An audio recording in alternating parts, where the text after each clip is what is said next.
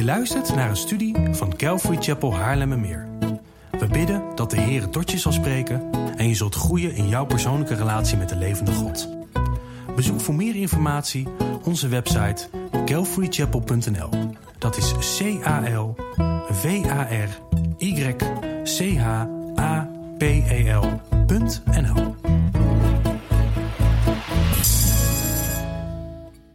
Turn on my flashlight here to see my Bible.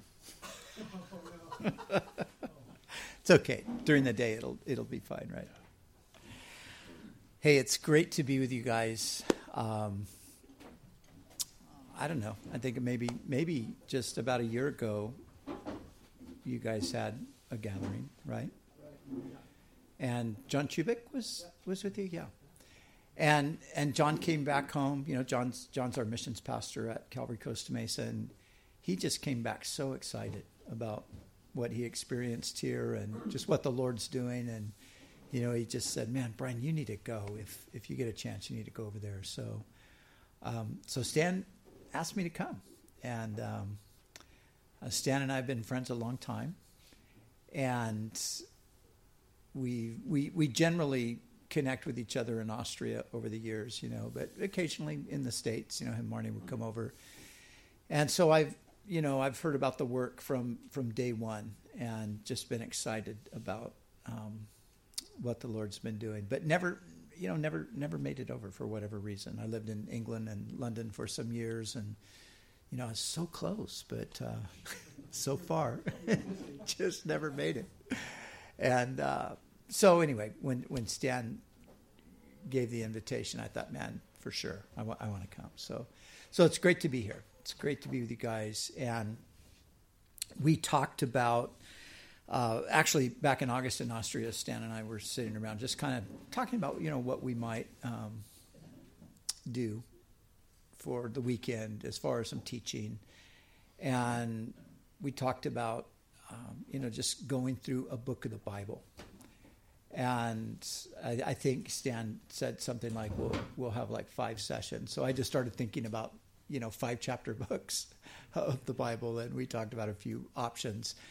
And so we landed on First Thessalonians, and I don't know, it just had a good ring to it. It just sounded like the thing to do at the time.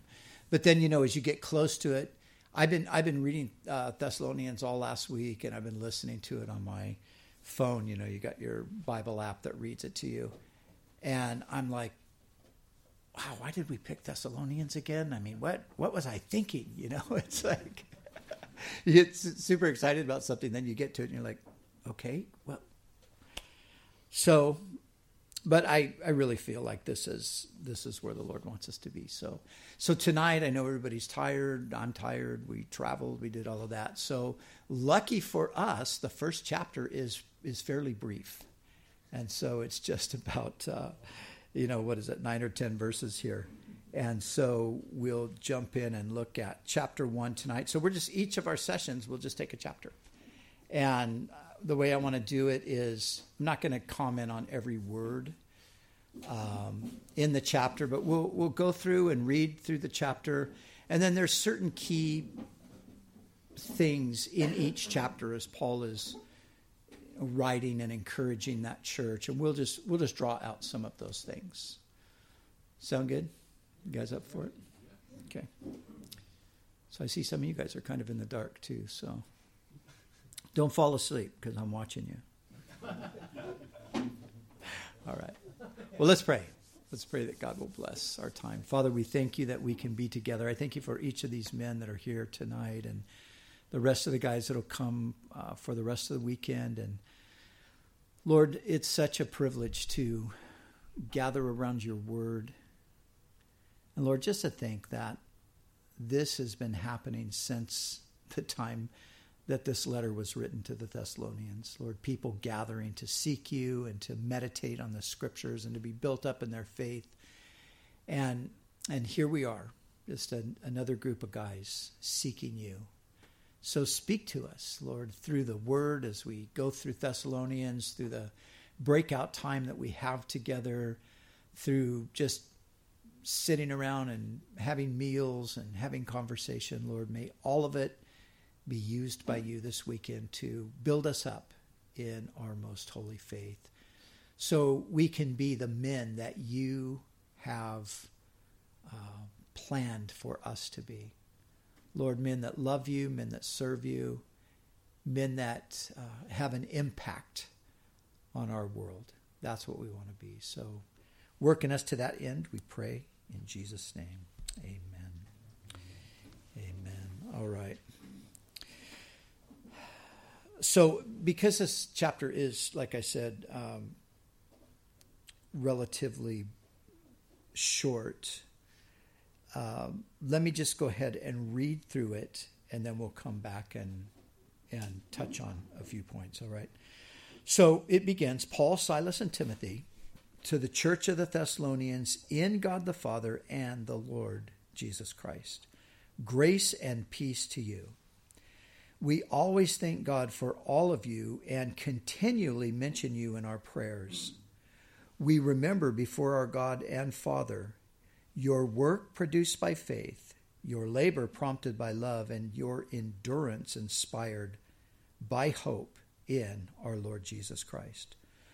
For we know, brothers and sisters, loved by God, that He has chosen you, because our gospel came to you not simply with words, but also with power, with the Holy Spirit and deep conviction. You know how we lived among you for your sake. You became imitators of us and of the Lord, for you welcomed the message in the midst of severe suffering with the joy given by the Holy Spirit. And so you became a model to all the believers in Macedonia and Achaia. The Lord's message rang out from you, not only in Macedonia and Achaia. Your faith in God has become known everywhere.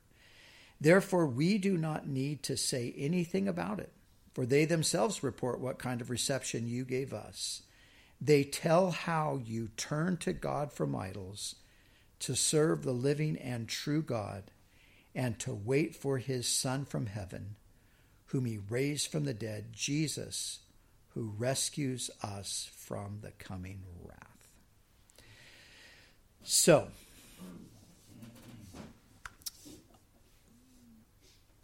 at this stage in Paul's ministry, Paul has been joined by these two men, by Silas and Timothy. And it was Silas and Timothy that went with Paul from Philippi to Thessalonica. So Paul and Barnabas had been partnered in ministry. You probably remember that from reading in the book of Acts. And they had gone together to Jerusalem. This is in chapter 15. And they had gone together to discuss in Jerusalem this big question about the Gentiles. You know, what are the Gentiles obligated to in regard to the Jewish law? And so Paul and Barnabas came to Jerusalem, and they had what we know as the Jerusalem Council. And there at the Jerusalem Council, it was decided that the Gentiles were not under the law of Moses. They were not bound to keep that law. And so they wrote a decree to send to the Gentiles, through the hand of Barnabas and Paul, and they were to take this decree and go back to Antioch. That was the base of ministry to the Gentile world. And they were to show it to everybody. And they, in Jerusalem, they said, we're going to send these two men with you. We're going to send Silas, and we're going to send Judas, or his other name was Barsabbas. And they're going to be our representatives from Jerusalem. So when you get back to Antioch and you show the decree, everybody's going to know, like, okay, wow, this came straight from the, you know, from the apostolic leaders in Jerusalem. So they went back and they brought the decree, and there was all kinds of rejoicing. And at that time, Barnabas said to Saul, or who was Paul now, he said, let's go back and let's visit the churches that we planted, because they had been planting churches together. And so they agreed they were going to go back and they were going to visit. And Barnabas wanted to bring his nephew, Mark. And Paul said, no, we're not going to bring Mark, because Mark We brought him once, and he left in the middle of the mission. And Paul just had no confidence that Mark was going to be able to, just to hang in there. So Paul said no. He was adamant. He's not going to bring Mark. Barnabas is insistent. No, Mark is coming with us. So they had a division among themselves, and they decided to part ways. And so Barnabas left, and he took Mark with him, and Paul took Silas. So this is where Paul and Silas come together. And Silas was one that came down from Jerusalem to Antioch. So Paul takes Silas, and then they head out and they go to Philippi. And when they come to Philippi, the story there. God is, begins to do this work, and there's this demon-possessed woman who follows them around. And after a while, Paul's annoyed, so they take her and they deliver her from this demonic possession. But she was owned. She was a slave, so she was owned by these guys, and it was through her gift of clairvoyance that they were making a profit. So when Paul cast the demon out of her, these guys lost their profit, and so they were angry, and they had Paul and Silas arrested and thrown into prison. And you remember the story where there they were in prison, and they had been beaten, and they were worshiping the Lord at midnight, and suddenly the doors of the cells opened, and the chains fell off, and the guard, thinking that they had escaped, was about to kill himself. And Paul cried out and said, "Don't do that. Don't do yourself any harm. We haven't left." So the guard comes in, and he falls down before them, and he says, those classic words, "Sirs, what must I do to be saved?" And they said, "Believe on the Lord Jesus Christ, and you and your whole family will be saved." And so he received the Lord. They took, he took Paul and Silas and dressed their wounds and all of that. And then, eventually they, with a few other details, they were released from that brief imprisonment, and they left there. They left Philippi, and they came to Thessalonica. Now this is all in Greece, right? The area of Macedonia. And so they come to Thessalonica, and there they begin to preach the gospel. And they go into a synagogue because, of course, as a rabbi, Paul would be recognized as a rabbi. They would have these invitations to come into the synagogue and to speak. And so Paul always took those opportunities. When he came to a town where there was a synagogue, that was the first place he went. And he went and he reasoned in the synagogue for 3 weeks. And during that time, some of the Jews believed him and some of the prominent women in the community, but many of the Gentiles hearing the message, they really put their faith in Jesus. They wanted to hear more and more. And then the Jews in the synagogue became jealous. They became envious over Paul's influence and over his popularity. And so they rose up against the apostles, and they drove them out of the city. And from there they left and they went to Berea. But during that brief time that they were there, we don't know how long, because it mentions the reasoning for three Sabbath days. Some people say, wow, they were only in Thessalonica for 3 weeks. It doesn't really say they were only there for 3 weeks. It just talks about them reasoning for these 3 weeks. And it seems like at the end of the 3 weeks, this is when the Spirit kind of poured out and people began to come to faith. So they might have been there for a few months. We don't really know how much time. But however long of a time they spent there, they were able to establish a church. And that's what they did. When they went from place to place, they would lead people to Christ. They would briefly disciple them, and then they would lay hands on somebody and just put them in charge of the ministry, and then they would move on to the next place. And then they would sometimes go back and visit, but frequently they would send them letters. And that's what this is. This is the letter that Paul sends back to that church because he hasn't been able to return to them, and he's concerned about their welfare because, as we're going to see as we read through the different passages, they came to Christ in a hostile environment. So just as there had been persecution in in Philippi, so there was persecution in Thessalonica. So the believers, Paul has to leave them behind, but they're not only young, but there's opposition to them in the community. So Paul's concerned that, what's happened? Maybe they've succumbed to that pressure. He's worried that they've, perhaps the tempter has tempted them and they've walked away from the faith. So he writes this letter with an urgency to make sure that they're doing well and being established in the faith. And so Silas and Timothy were the ones who were with him, who did the work there. So he, as he greets them on behalf of each one of them. And he gives the typical greeting of grace and peace. And then he goes on to talk about his remembrance of the work that God had done among them and the things that he had now been hearing about the work that was going on in his absence. But in verse 2, he says, "We always thank God for all of you and continually mention you in our prayers." And, Paul says this many, many times into all of these different churches that he writes to. And this is super encouraging to me because, as a pastor and as a, I've planted some churches and done all those kinds of things, God gives you a heart for people, but a lot of times he moves you on to different places. But your heart remains with those people. And sometimes you just think, oh, man, I wish I was there. I wish I could do something. I wish I could help.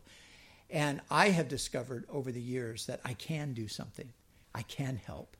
And I can do that by praying. And so, I can stand here in front of you guys and I can say this with all honesty. Every week, as we go into the weekend, I try to set aside some time to pray for everyone I know around the world.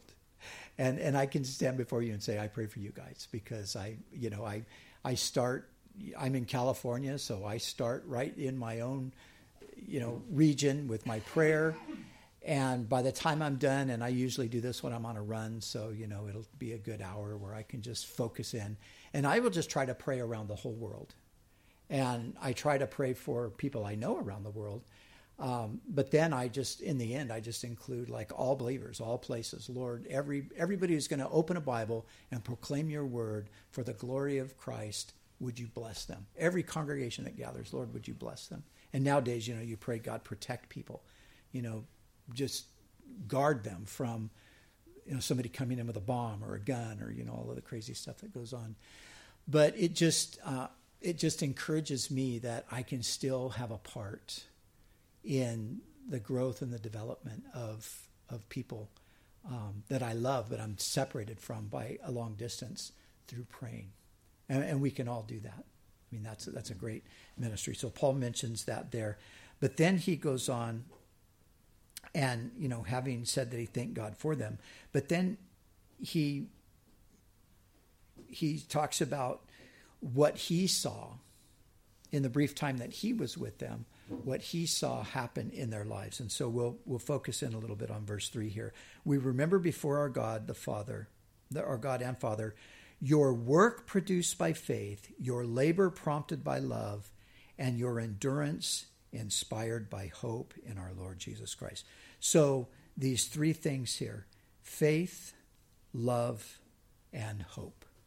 Remember maybe in 1 Corinthians that you read there where Paul's talking about love, chapter 13. And at the end, he says, these three things remain, faith, hope, and love. And so now he's bringing up the same thing with them. And notice what he says. He says, we remember your work produced by faith.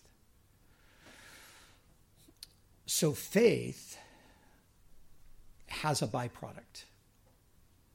And this is like what James talks about, right? The big question is, how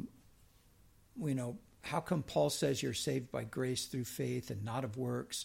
How come James says faith without works is dead. You know, some people in church history have thought that that was a contradiction.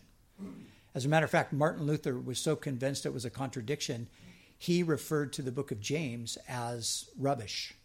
He just thought, no, James can't be in here. This is not an inspired book, because Luther, of course, came from, you know, this intense Catholic world where he was a monk and he was under all of those restrictions that they would be put under in a monastery trying to become righteous. And, you know, it was a horrific experience, because the more he tried to be righteous, the more wicked he realized that he was. And it wasn't until he realized that the just shall live by faith that he finally really came to know the mercy and the grace of God. But that message became so powerful to him and so all-encompassing of the gospel that when he read in James, faith without works is dead, he just rejected it. He just said, no, James got it wrong. And so Luther questioned whether James should have been included in the canon. Now, Luther was a brilliant guy, and sometimes you wonder how somebody so brilliant could make such a stupid,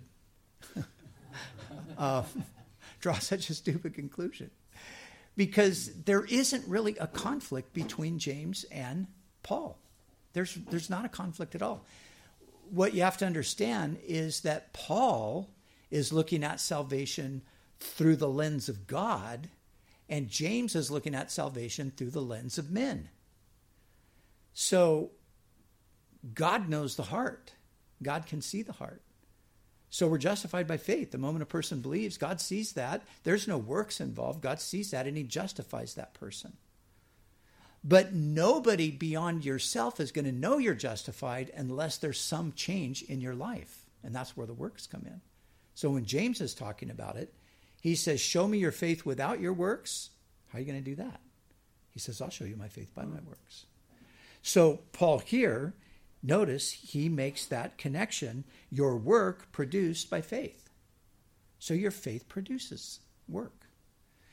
So the person who claims to have faith in Jesus but has zero evidence of that in their lives is a person who's really just making a false confession. They don't really know exactly what they're talking about, because faith in Christ will result in life change. It will result in transformation.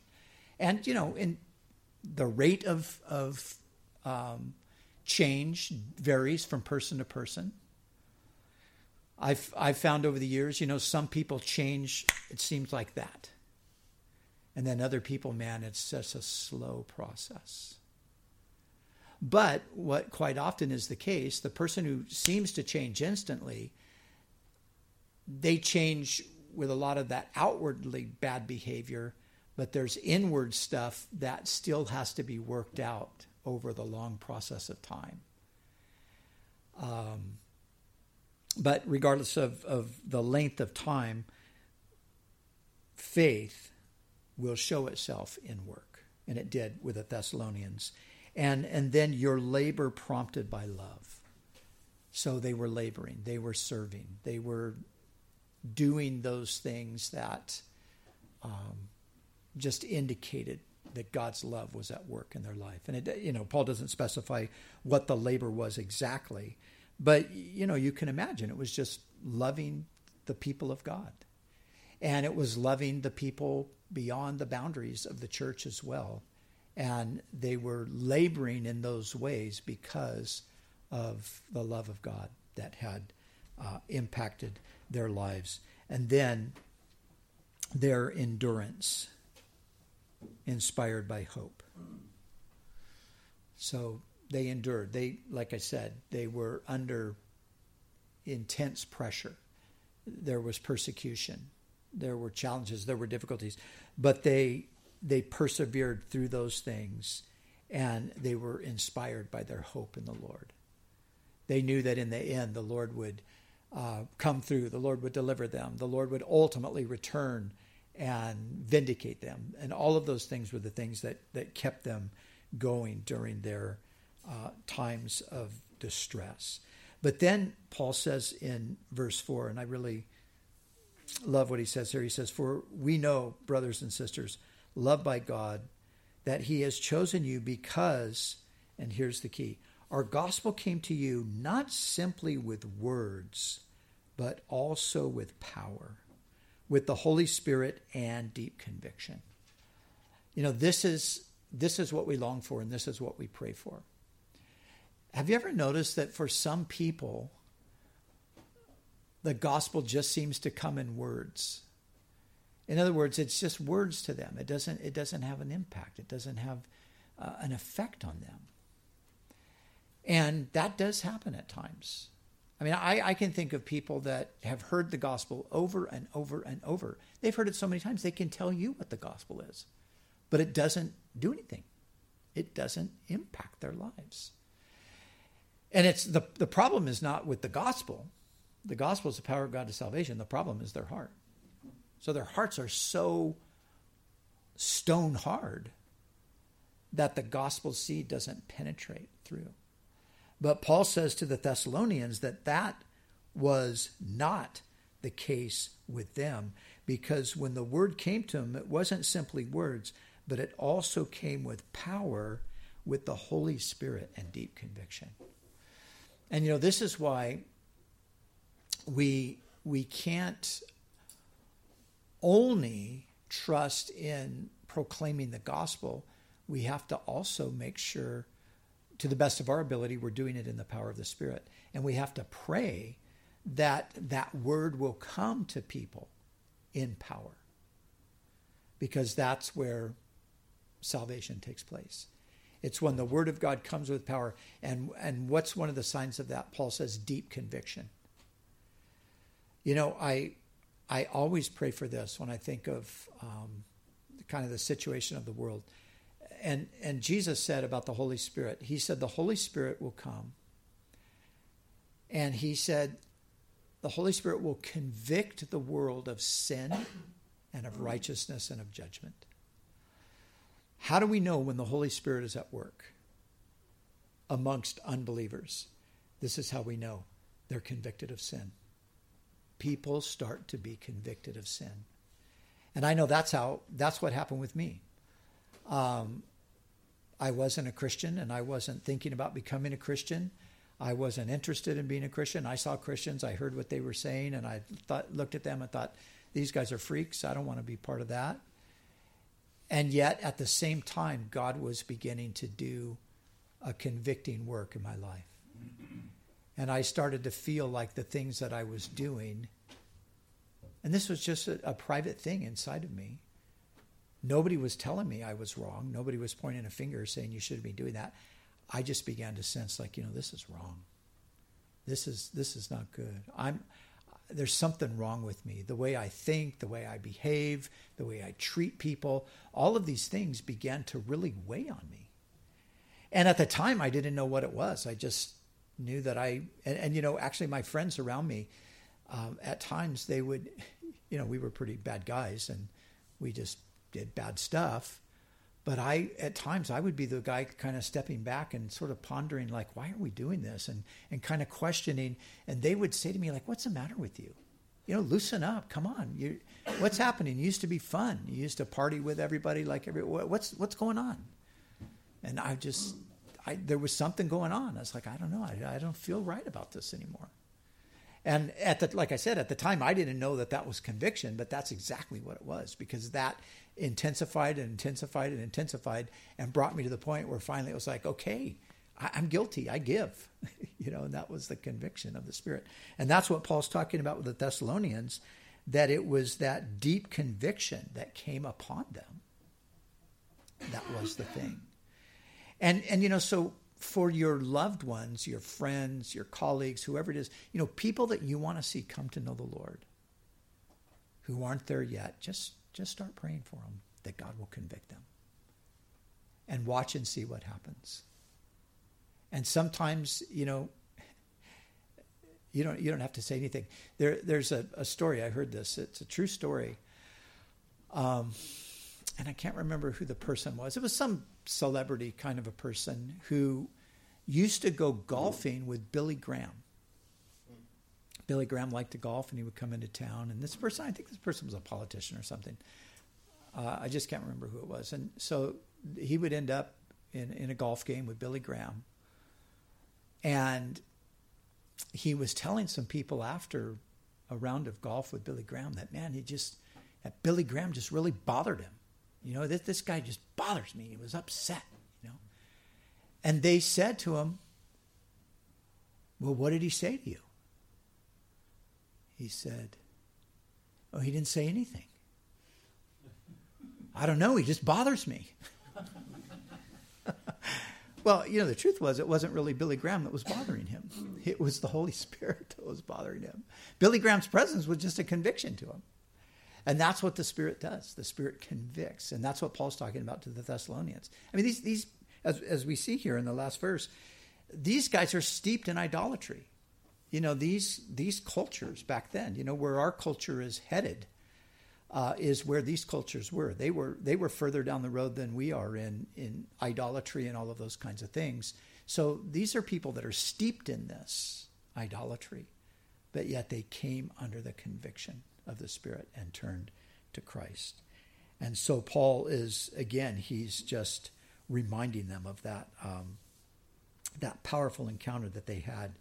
And then he talks about himself. And he does this in the first two chapters. He talks about himself and Silas and Timothy. You know how we lived among you for your sake, and you became imitators of us and of the Lord, for you welcomed the message in the midst of severe suffering with joy given by the Holy Spirit.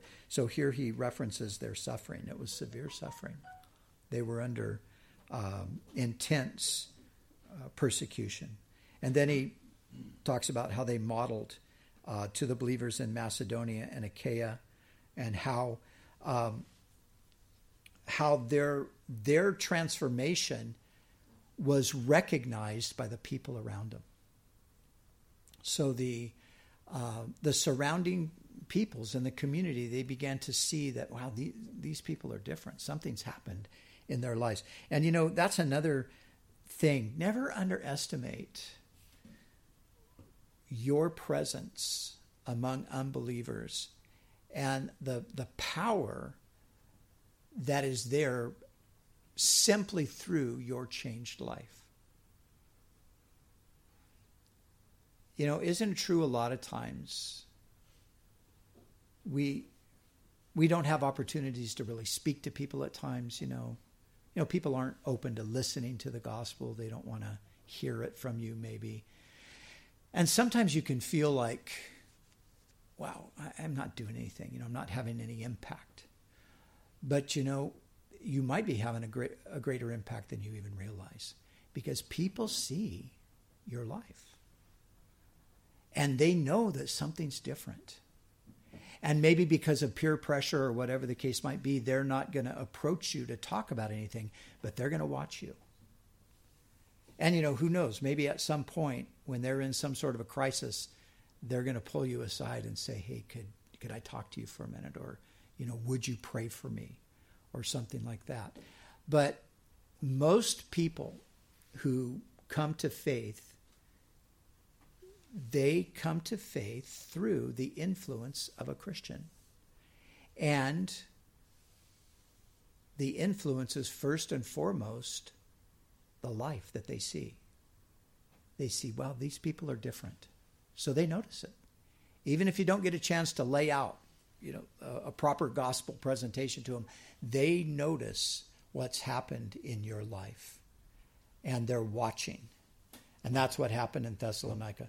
Paul says that, you know, we didn't need to say anything about it. For they themselves report what kind of reception you gave us. So it was the people in the community that were saying, wow, man, that group of people, something's different about them. And now he describes what that was. They turned to God from idols to serve the living and the true God. So there's so much in this. First of all, he references idols, and then he contrasts them with the living and the true God. Because what was the message of Scripture all the way from beginning to end? Idols are worthless.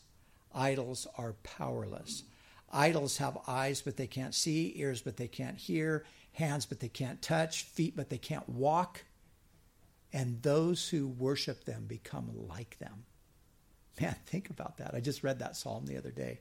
And as I was reading, I was thinking, wow, this is just a description of where people are at, right? They have eyes, but they can't see. Ears, but they can't hear. Hands, but they can't touch or feel. They can't walk. They're not going anywhere.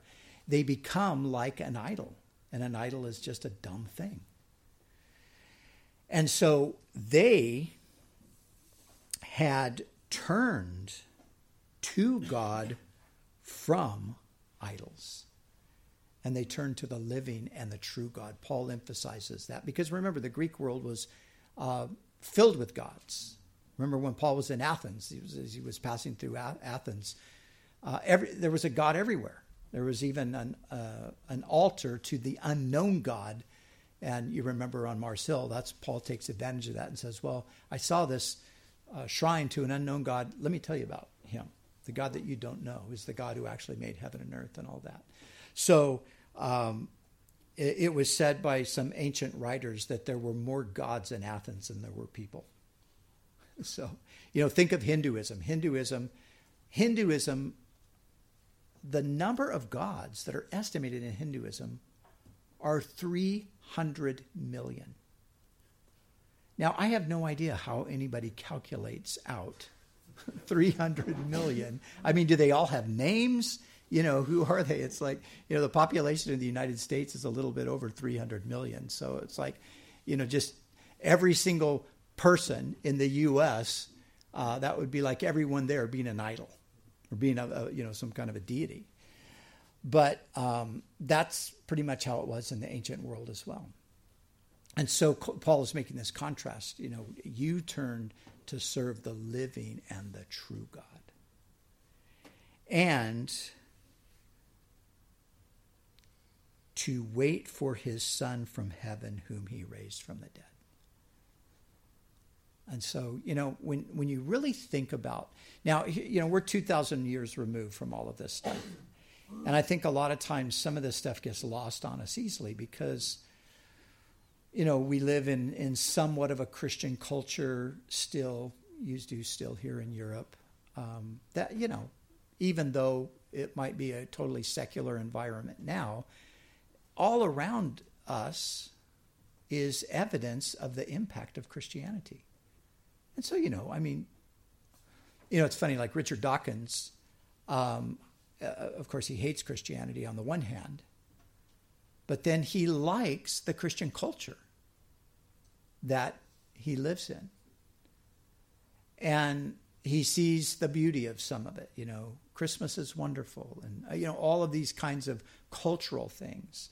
So on the one hand, he tries his best to destroy Christianity, but on the other hand, he's thankful that he doesn't live in a Muslim country. He's glad that he lives in a Christian country. He's kind of a paradox himself, right? But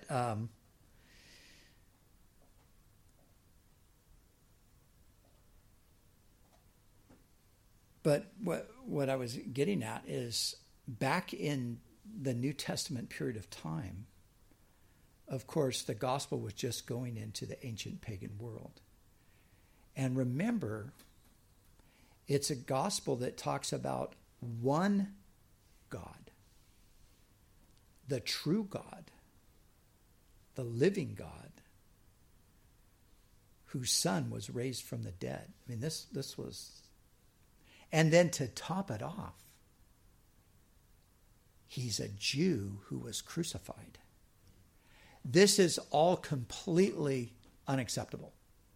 This is just like, this is a message that you would just think nobody is going to believe this.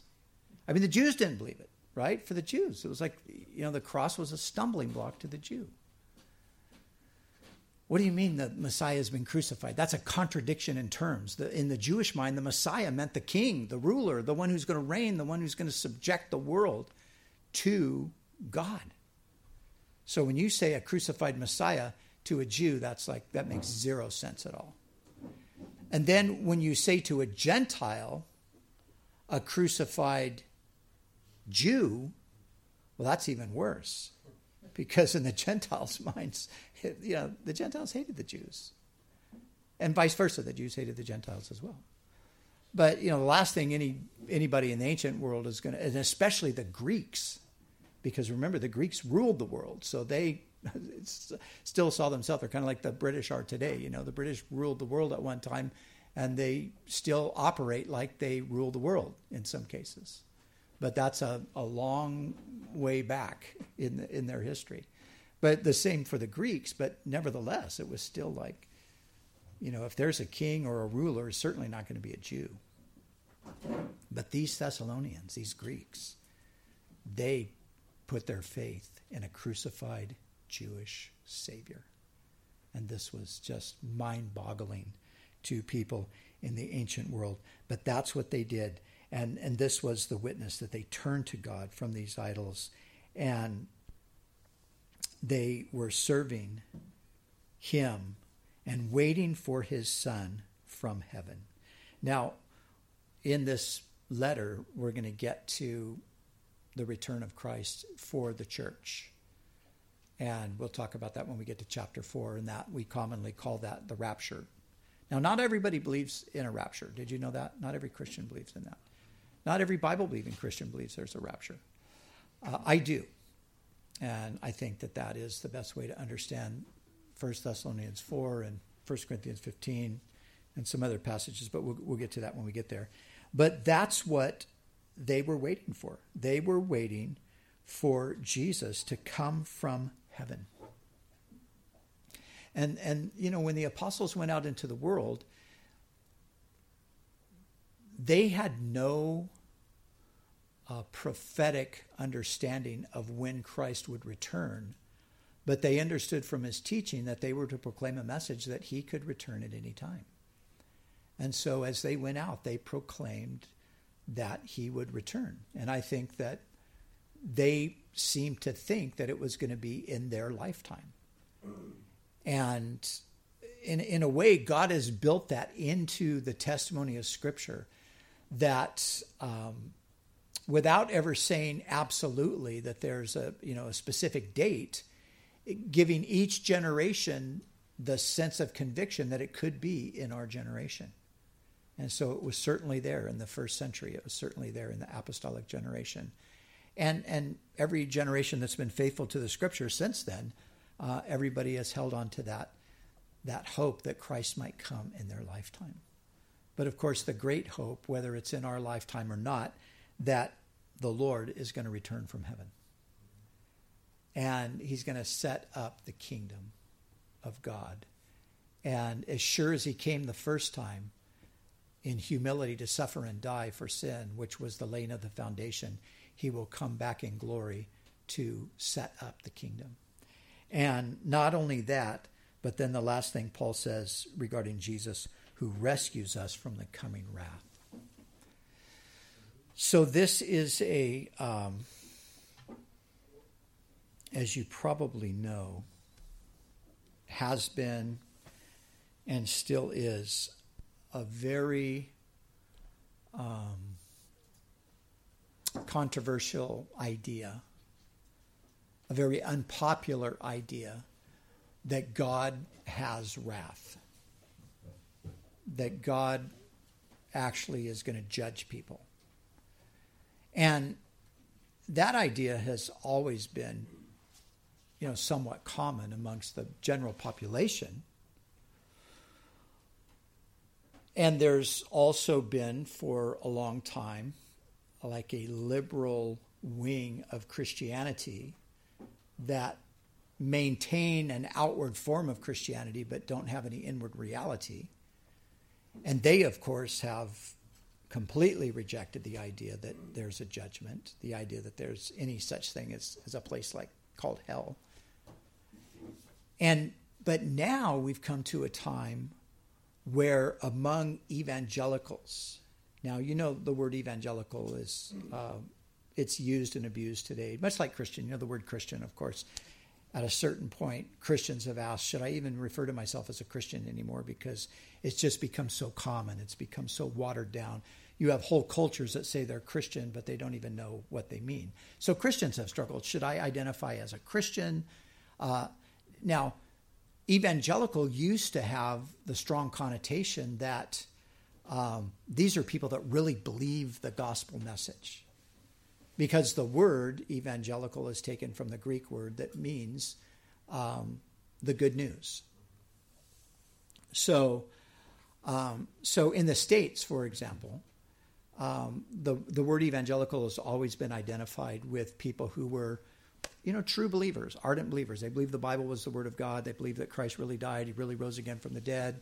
He's really going to come back again. But now in the U.S., among a certain part of the population, through the help of the media, evangelical has come to mean a Trump follower.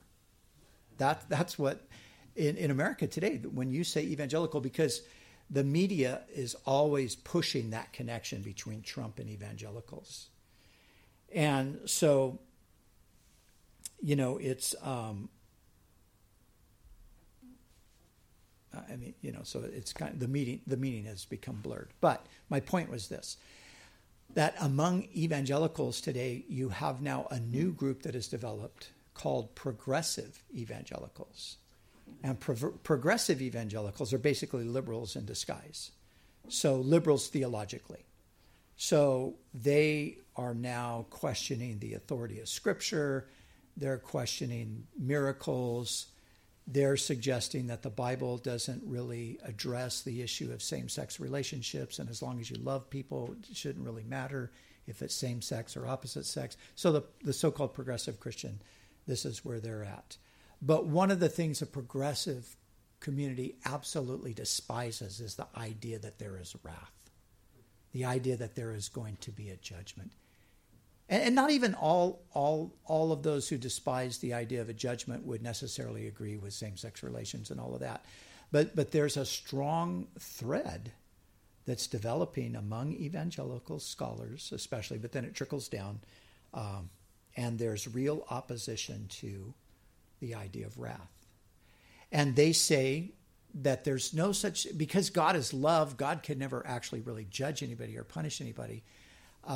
So wrath, they say, is really just the consequences of your behavior. So when you behave badly, you have bad consequences. That's what wrath really is. But when you die, there's no hell, certainly not in an eternal sense. There's no eternal conscious torment. They reject that.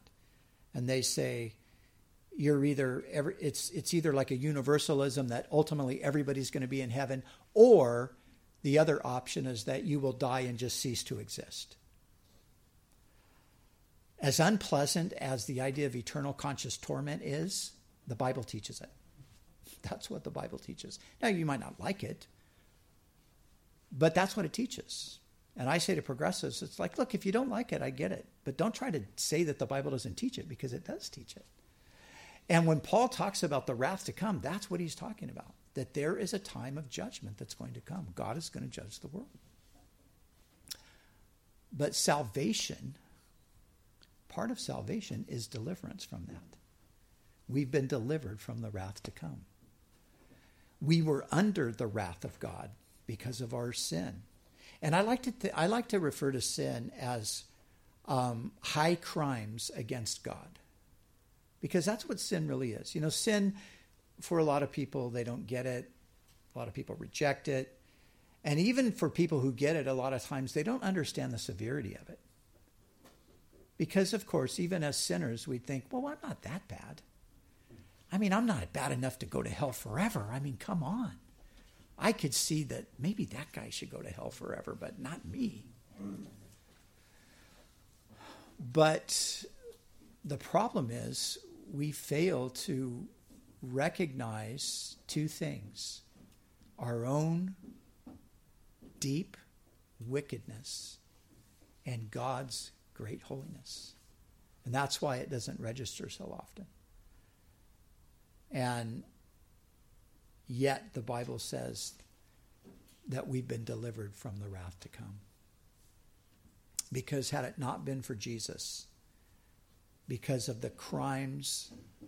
You know, human beings are, I don't know if you guys have a term like this in your country, but in America, because we have a lot of prisons and a lot of criminals, we have a term known as a repeat offender. You know what that is? That's like a career criminal. A criminal who is constantly, it's like beyond rehabilitation. They just, you know, their life is just a life of crime. Human beings are repeat offenders. We live our lives committing crimes against God. And there comes a point, I mean, you know, if you just think of it on the human level, that's why we have law enforcement, because crimes have to be dealt with. And so God is a great judge. He's the God who loves the world so desperately that he sends his one and only son into the world, but he's also the great judge. And, you know, you can make a case that true love has to have the side to it of opposing anything that opposes it. So if, let's just say that I say I love my children, but if I love my children and just could stand by and watch them be,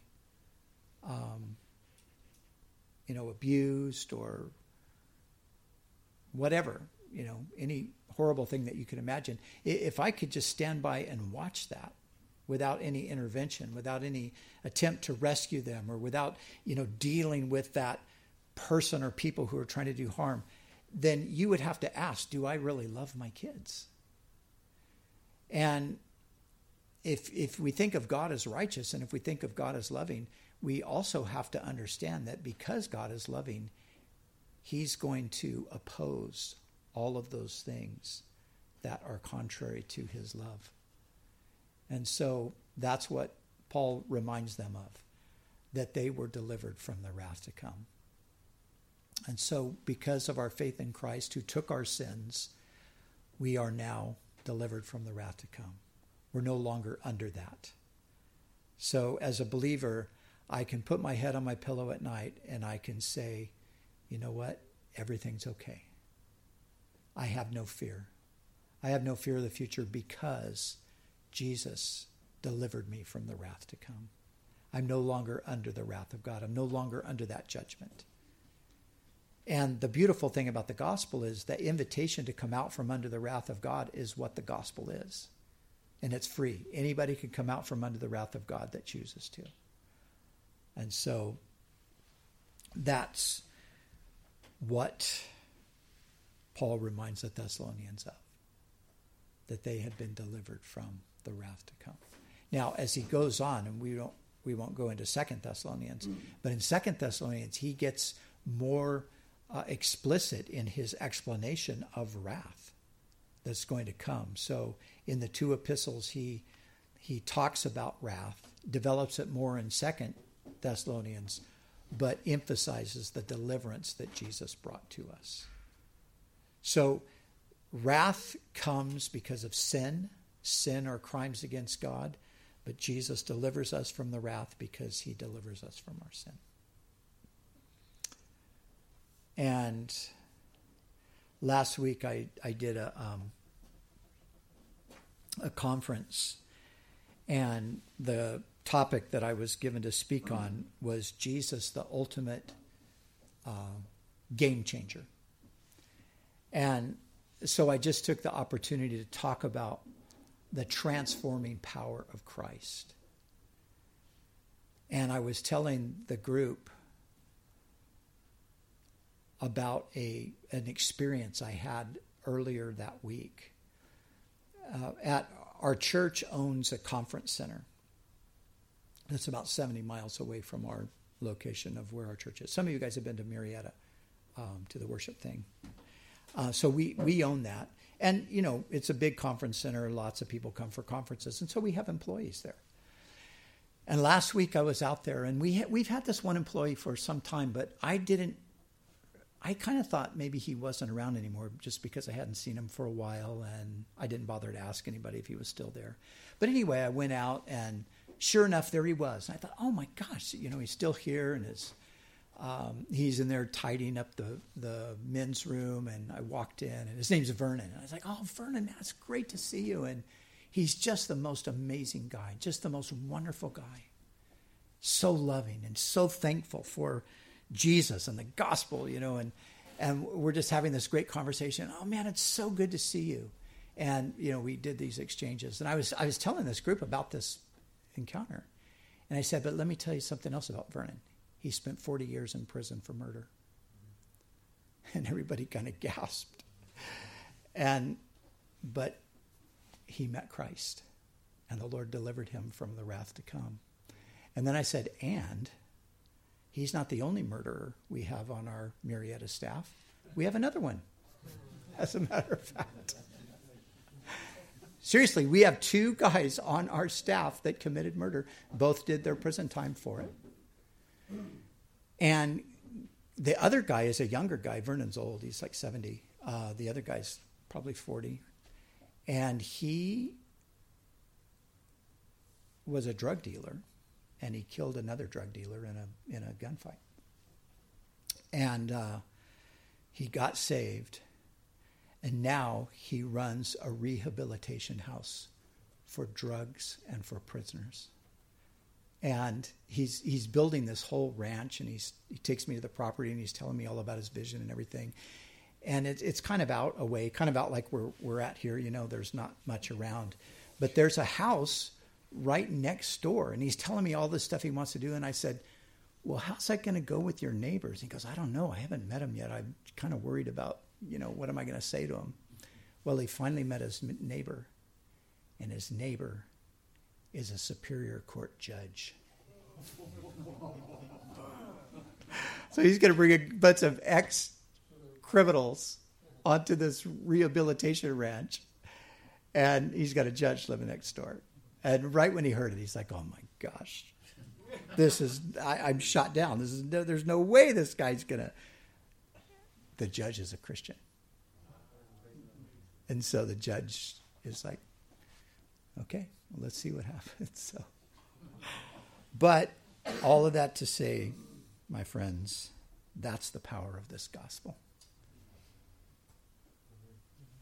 That's what Christ does. He delivers us from our sin and the power of our sin. And he delivers us from God's wrath. And so, even though we are by nature children of wrath, now we are the children of God, the sons of God. So, Lord, cause these things to sink in to our hearts. And how we thank you that what was true of the Thessalonians is true for us today. And Lord, how we just have all of this history, all these 2,000 plus years of story after story after story after story of people who were worshiping idols, having no hope without God in the world, how you sent your Holy Spirit to convict us in order to bring us to yourself so you could forgive us and make us your sons. Give us eternal life, and then commission us to serve you in this life. Oh, how we thank you for that. And so, Lord, just may these words sink down in our hearts.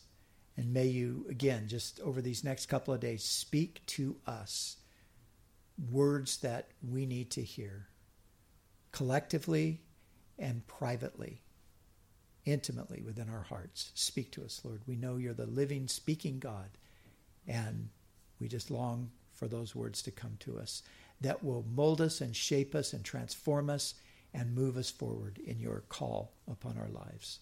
So we give you thanks in Jesus' name. Amen. Amen. All right. Thank you. You're welcome.